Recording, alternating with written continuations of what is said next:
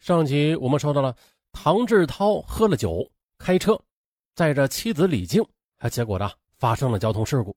妻子李静便提醒唐志涛说：“这车是你给刘霞买的啊，你让刘霞来顶罪。”刘霞接了电话就来了啊，就顶了，然后被判入狱三年。哎，当然了，这狱他不是白做的，帮其顶罪的前提要求就是要求唐志涛离婚娶自己。到了二零零九年十二月中旬，刘霞刑满出狱，找到了唐志涛，要求他兑现当初的承诺。看着风韵不减当年的刘霞，唐志涛啊，竟然不想将他打发走了，而是想继续的把他留在身边。哎，这样既可以满足自己的私欲，哎，还可以看牢他的嘴巴。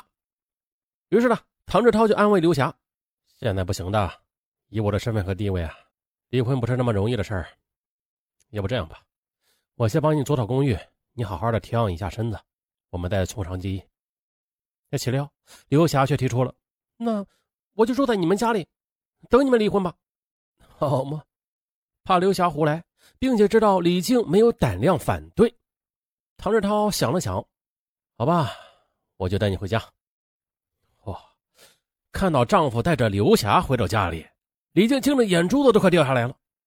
他连忙拿出一张银行卡递给刘霞，恳求道：“那这是我的私房钱，有三十多万呢，算是给你的补偿。咱们以后两清了。”刘霞接过卡，把卡放进包里，说道：“哼，区区三十万就想打发我？”李静忍气吞声：“那，那你想怎么样？哼，想怎样啊？我要你们离婚。”我和唐志涛结婚，李静气得脸都绿了。唐志涛一把将他拉进卧室，劝他道：“哎，你把他给惹怒了，那我就完了。还有，你做伪证也是要坐牢的。可是，哎呀，别可事了，这这算是什么事儿吗？这是。”李静只好打落牙齿往肚子里边咽。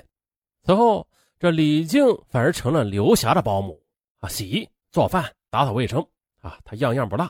把刘霞照料的无微不至，而刘霞呢，却越发的对他颐指气使。慢慢的，这更荒唐的事儿就发生了。二零一零年一月的一天半夜里，唐志涛他实在是无法按捺住内心的欲火，悄悄的下床，推开客房的门，爬上了刘霞的床。哎呦，刘霞高兴坏了。刘霞见此，那是敞开了喉咙啊，大声的呻吟。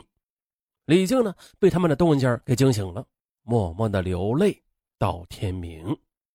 啊，看到李静有气儿不敢出，唐志涛和刘霞是越来越肆无忌惮了。有说啊，甚至当着他的面就缠绵。二零一零年三月的，刘霞怀孕了，李静第一时间发现了她的身体变化，立刻要求她去堕胎。可没曾想，刘霞却以死相威胁，要留下这个孩子。刘志超见状，把焦虑埋藏在心里，啊，对刘霞表现的也是百般的体贴，要她好好的照顾身体。二零一零年十月十三日，刘霞在李静的帮助下住进了医院待产。可是当晚九点钟啊，因为难产，刘霞必须要做剖宫手术，需要孩子的父亲的签名。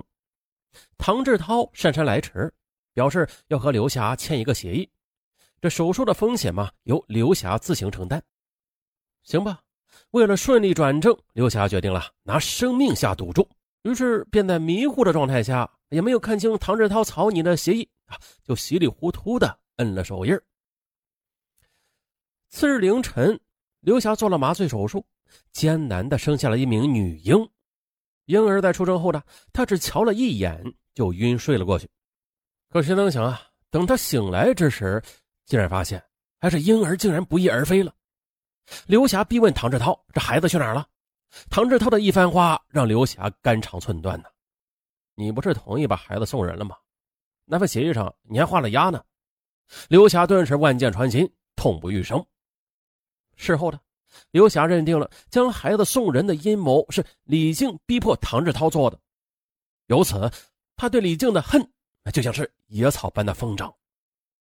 他决定抛开最后一次尊严去夺夫。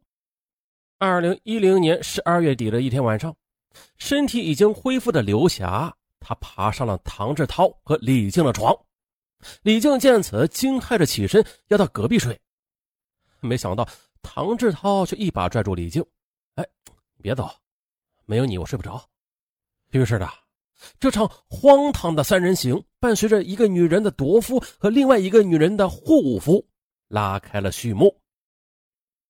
次日早晨，唐志涛去上班了，刘霞则坐在沙发上玩着手机，有一搭没一搭的和李静说着话。我和唐志涛是两情相悦，我看你还是赶紧让位吧。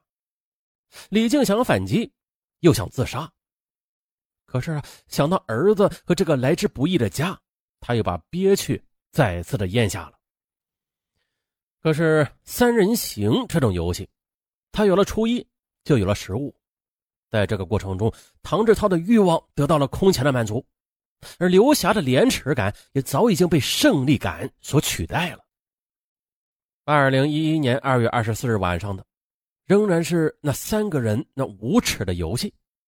虽然呢，刘霞占据上风，但他敏感的发现，那这唐志涛在睡去之后，无意识中还会转向李静那一侧睡，甚至偶尔的半夜醒来。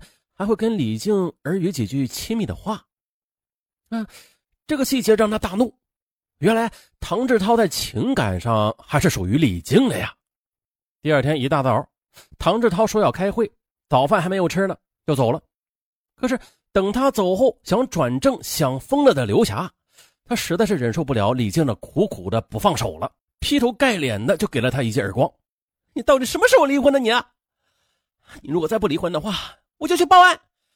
我说当年开车的是唐志涛，而你做了伪证。